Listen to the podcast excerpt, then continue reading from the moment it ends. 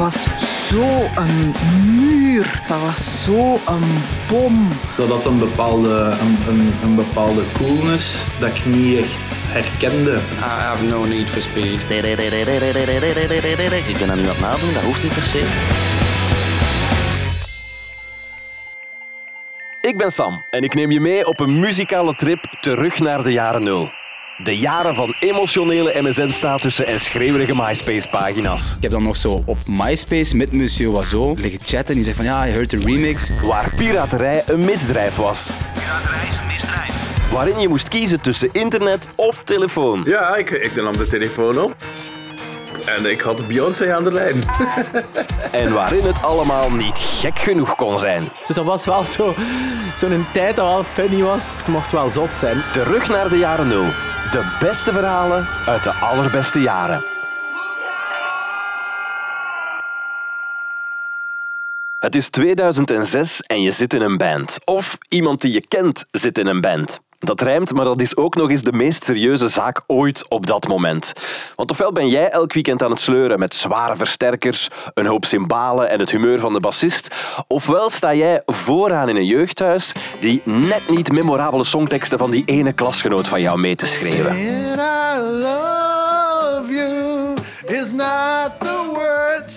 Aan bandjes geen gebrek en aan een overzeese invasie al zeker niet, want de allerhipste bands van het moment die komen uit Groot-Brittannië.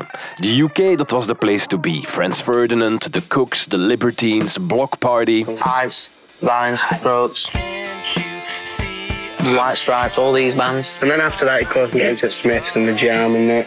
En die perfect getimede aanvulling, die komt van een zekere Alex Turner. Misschien wel de opperste, allerhipste der hipperts. Want met zijn eerste single, de allereerste officiële release van zijn band Arctic Monkeys, hebben ze meteen de nummer 1 te pakken in de UK.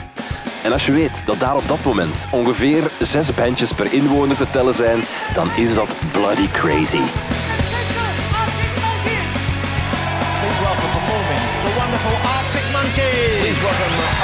Arctic.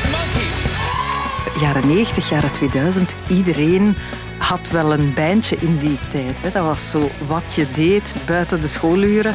En zij waren zoals zoveel bandjes in die tijd die dan in eh, slaapkamers en garages en dingen hun nummers in elkaar hadden gestoken. En dat voelde er, er ook nog aan. Van die komen recht uit het repetitiekot.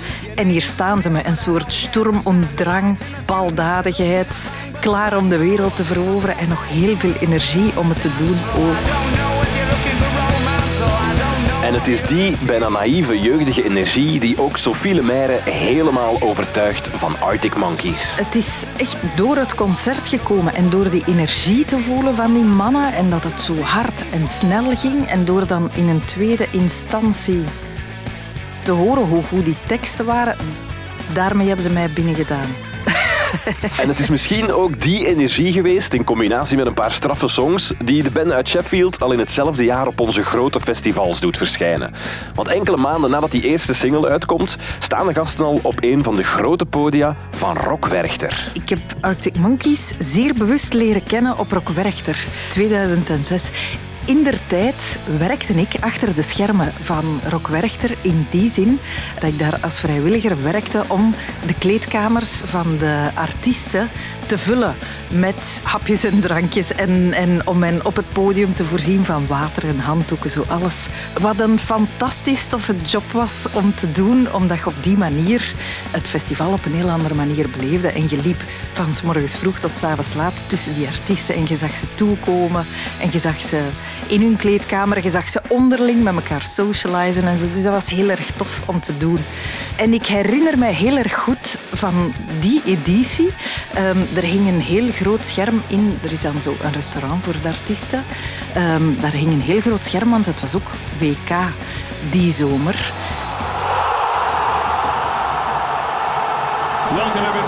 2006 FIFA World Cup.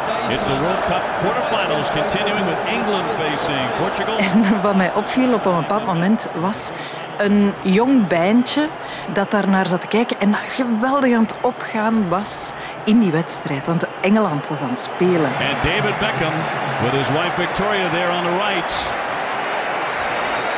Is going to be coming off the pitch here. En het viel mij op omdat die heel veel kabaal aan het maken waren. En iemand wees mij daarop van, ah ja, wel, dat zijn Arctic Monkeys. Want je kon niet naast die gasten kijken.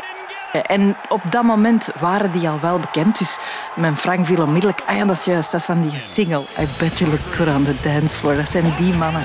En het is doordat zij toen zo'n aan het maken waren en zich zo aan het opwinden waren in die match. Want ik meen mij te herinneren dat Engeland toen uit het WK gegaan is door die wedstrijd. En daarna moesten ze optreden. En daardoor dacht ik, ik moet gaan kijken, want die mannen staan hevig. Dus toen ben ik eh, naar een concert gegaan. En dat was zo indrukwekkend. Dat was zo een muur van geluid. Dat was zo een bom. Rauwe jongetjes energie die op die wei afgevuurd werd. Dat ik onmiddellijk verkocht was voor die band. En ik ben sindsdien fan van Arctic Monkeys en ik ben het altijd gebleven.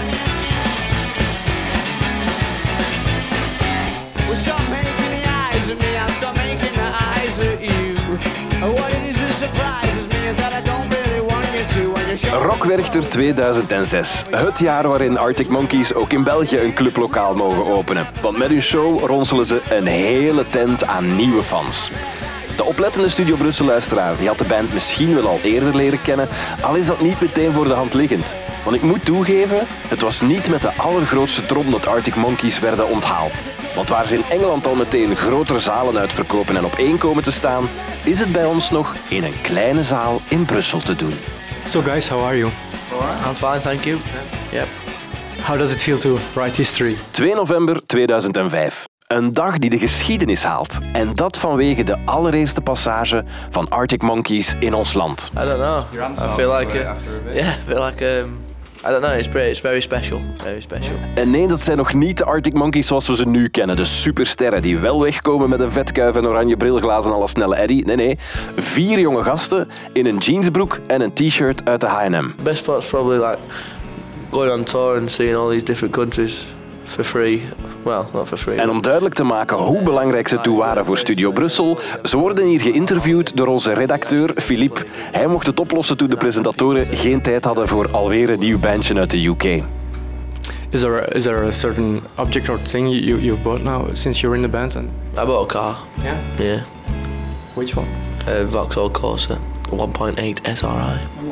A Vauxhall Corsa 1.8 SRI. Nog geen Rolls Royce in de garage dus, nee. Een Vauxhall Corsa, oftewel een Opel Corsa. a Renault Clio. Renault, Renault Clio. Uh, Maar wel eentje waarmee ze in ongeziene snelheid richting succes zullen toeren. I don't. I have no need for speed. There's a, see the way I see it. You might have a really fast car, Matt, but there's only a certain speed you can go anyway, and my car can do that. Die denk ik twee keer gekocht. Dus ik kocht heel veel cd's om in een Discman eh, mee rond te lopen. En, en ja, daar hoort natuurlijk een rugzak vol met cd's bij. En dus heel veel cd's die sneuvelden. En ik weet dat dit er een van was dat ik dan een tweede keer heb moeten kopen. Gewoon omdat die in stukken van één vol met krassen eh, de, de trips in, in mijn rugzak niet, niet overleefden.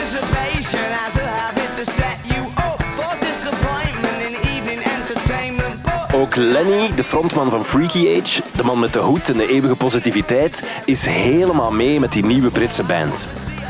Maar dat is misschien ook wel omdat hij her en der wat toetsen hoort van zijn andere favorieten. Op dat moment misschien wel de goden van de garage rock, The Strokes. Een band die niet alleen Alex Turner en zijn clubje is gaan inspireren, maar die over heel de wereld jonge gasten heeft weten te overtuigen om een gitaar vast te pakken. Zelfs tot in Ternat. Dat had een bepaalde, een, een, bepaalde coolness dat ik niet echt herkende. Ik kan me niet herinneren dat, dat ik mij zo al een keer gevoeld had terwijl ik naar muziek luisterde. Dat is raar, hè? Dat klonk zo lo-fi, alsof dat, opgenomen was met, met, met een bandrecorder en een aardappel.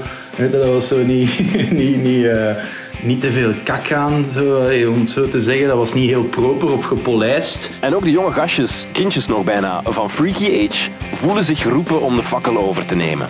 Of toch tenminste een vonker van op te vangen. last night she said, baby, I feel so down. had daarvoor altijd wel veel naar, eh, naar, naar gitaarmuziek en zo geluisterd. En vooral naar punkrockgroepen geluisterd. Maar ik denk dat toen dat, eh, die eerste plaat van de Strokes uitkwam, dat dat toch wel de, de, de goesting heeft gegeven om zelf muziek te gaan maken. En Lenny en zijn maten zijn niet de enige. Onder elke steen en achter elke garagepoort is er wel een bandje aan het repeteren. Aan het jammen, schrijven, opnieuw proberen en aan het dromen van een zaal, misschien zelfs een stadion vol fans. Maar als je met zoveel tegelijk probeert, is die doorbraak niet evident. Daarom moet je niet enkel goed, maar ook slim aanpakken. En dat is iets wat de gasten van de Arctic Monkeys ook doorhebben. In hun repetitiekot beginnen ze de nieuwe nummers meteen op te nemen. Want op die manier kunnen ze de tracks branden op cd'tjes en die uitdelen aan hun maten en aan de fans op hun concerten. Obviously, it just started us burning CDs and giving them away at gigs, and then people got the CDs, started putting them on the internet to share them with their friends. En wanneer die uitgedeelde cd'tjes op het internet worden gezwierd, komen ze natuurlijk ook ver buiten hun eigen vriendenkring terecht.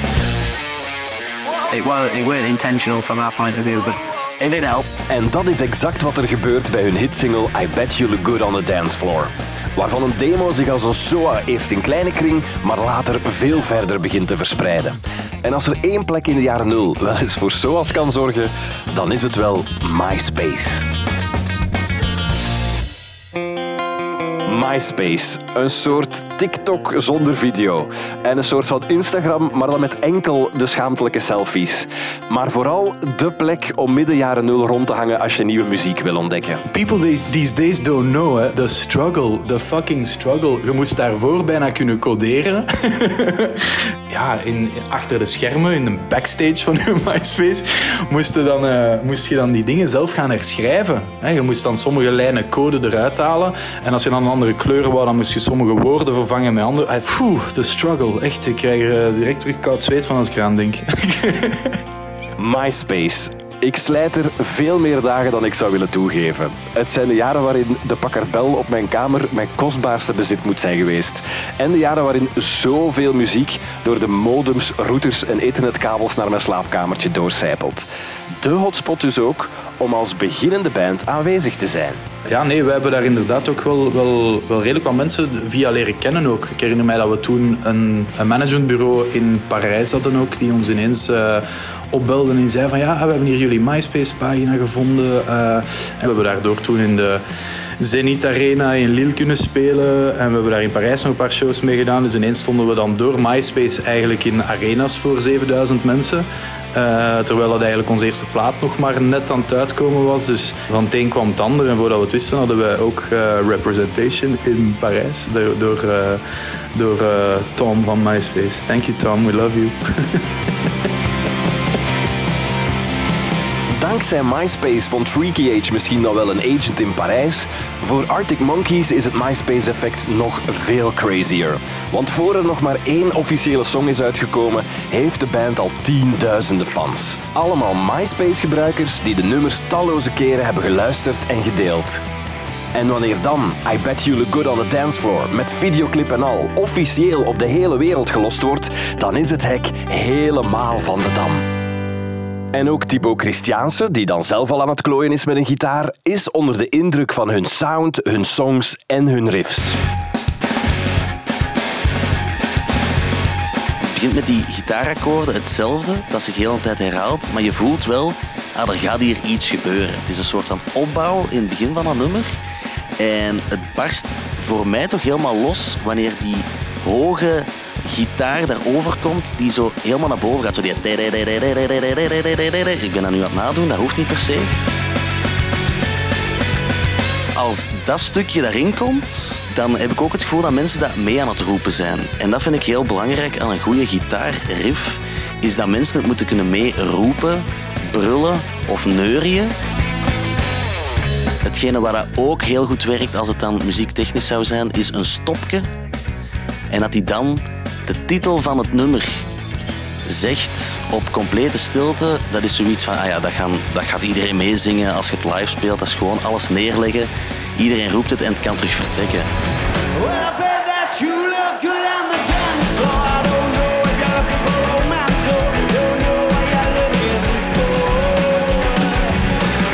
Zingen, mee kelen, mee brullen. De gasten van Arctic Monkeys hebben het goed gezien. Het stopje werkt. Maar je moet natuurlijk ook wel iets hebben om mee te brullen. Teksten. En de teksten van Alex Turner, die zijn voor Sophie Lemaire meer dan een deel van het geheel. Maar bijvoorbeeld als je nu de teksten van Arctic Monkeys zou schrappen en zou vervangen door la la la la la, dan zou het al heel wat minder zijn.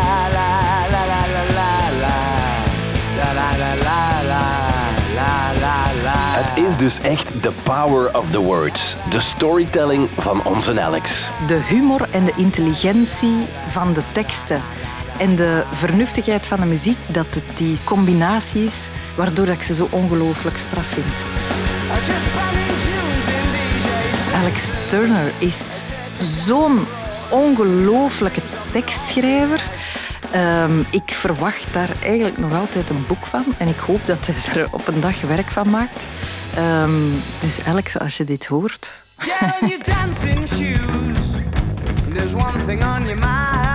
in het andere feestnummer op hetzelfde album, eh, Dancing Shoes, zit zo het legendarische zinnetje: You sexy little swine.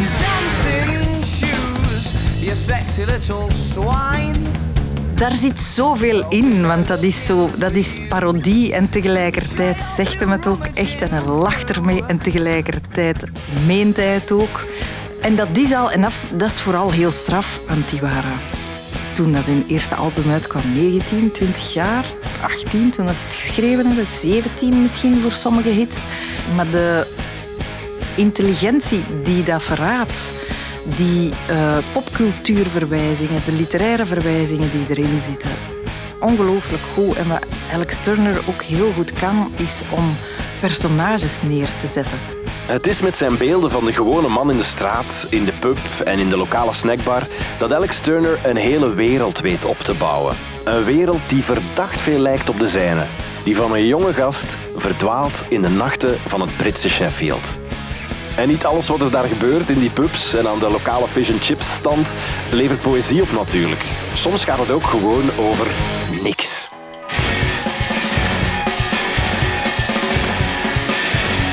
En dan I bet you look good on the dance floor. Ja, waar gaat dat over?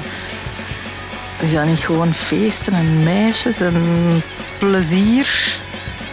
Ik meen dat hij dat wel al ergens in een interview heeft gezegd van... Ja, ons album is gewoon Clubs and Girls. Eh, daar gaat het over. En daar gaat het dan over. Maar ja, die, dat is ook prima. Hè. Die waren 17 toen, 18, 19.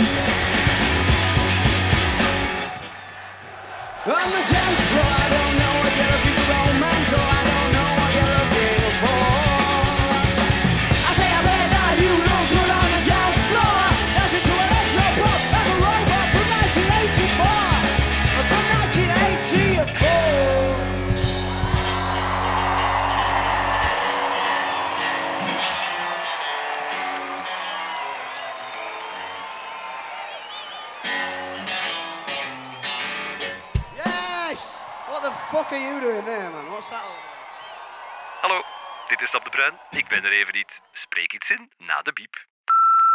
We zaten op de wei aan de mainstage te wachten eh, tot de volgende artiest zou komen.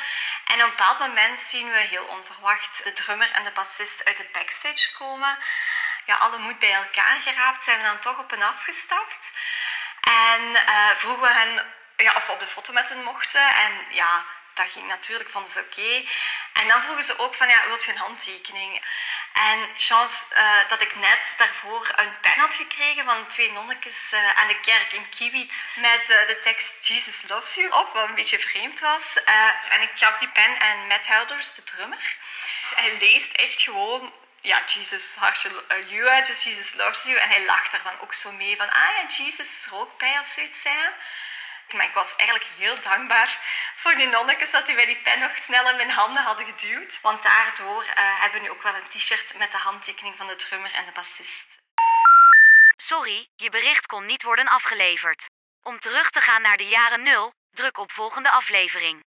Druk sterretje voor meer van Studio Brussel. Druk hekje voor een podcast van Van Leeuwen en de Bok. Om af te sluiten, legt u gewoon in.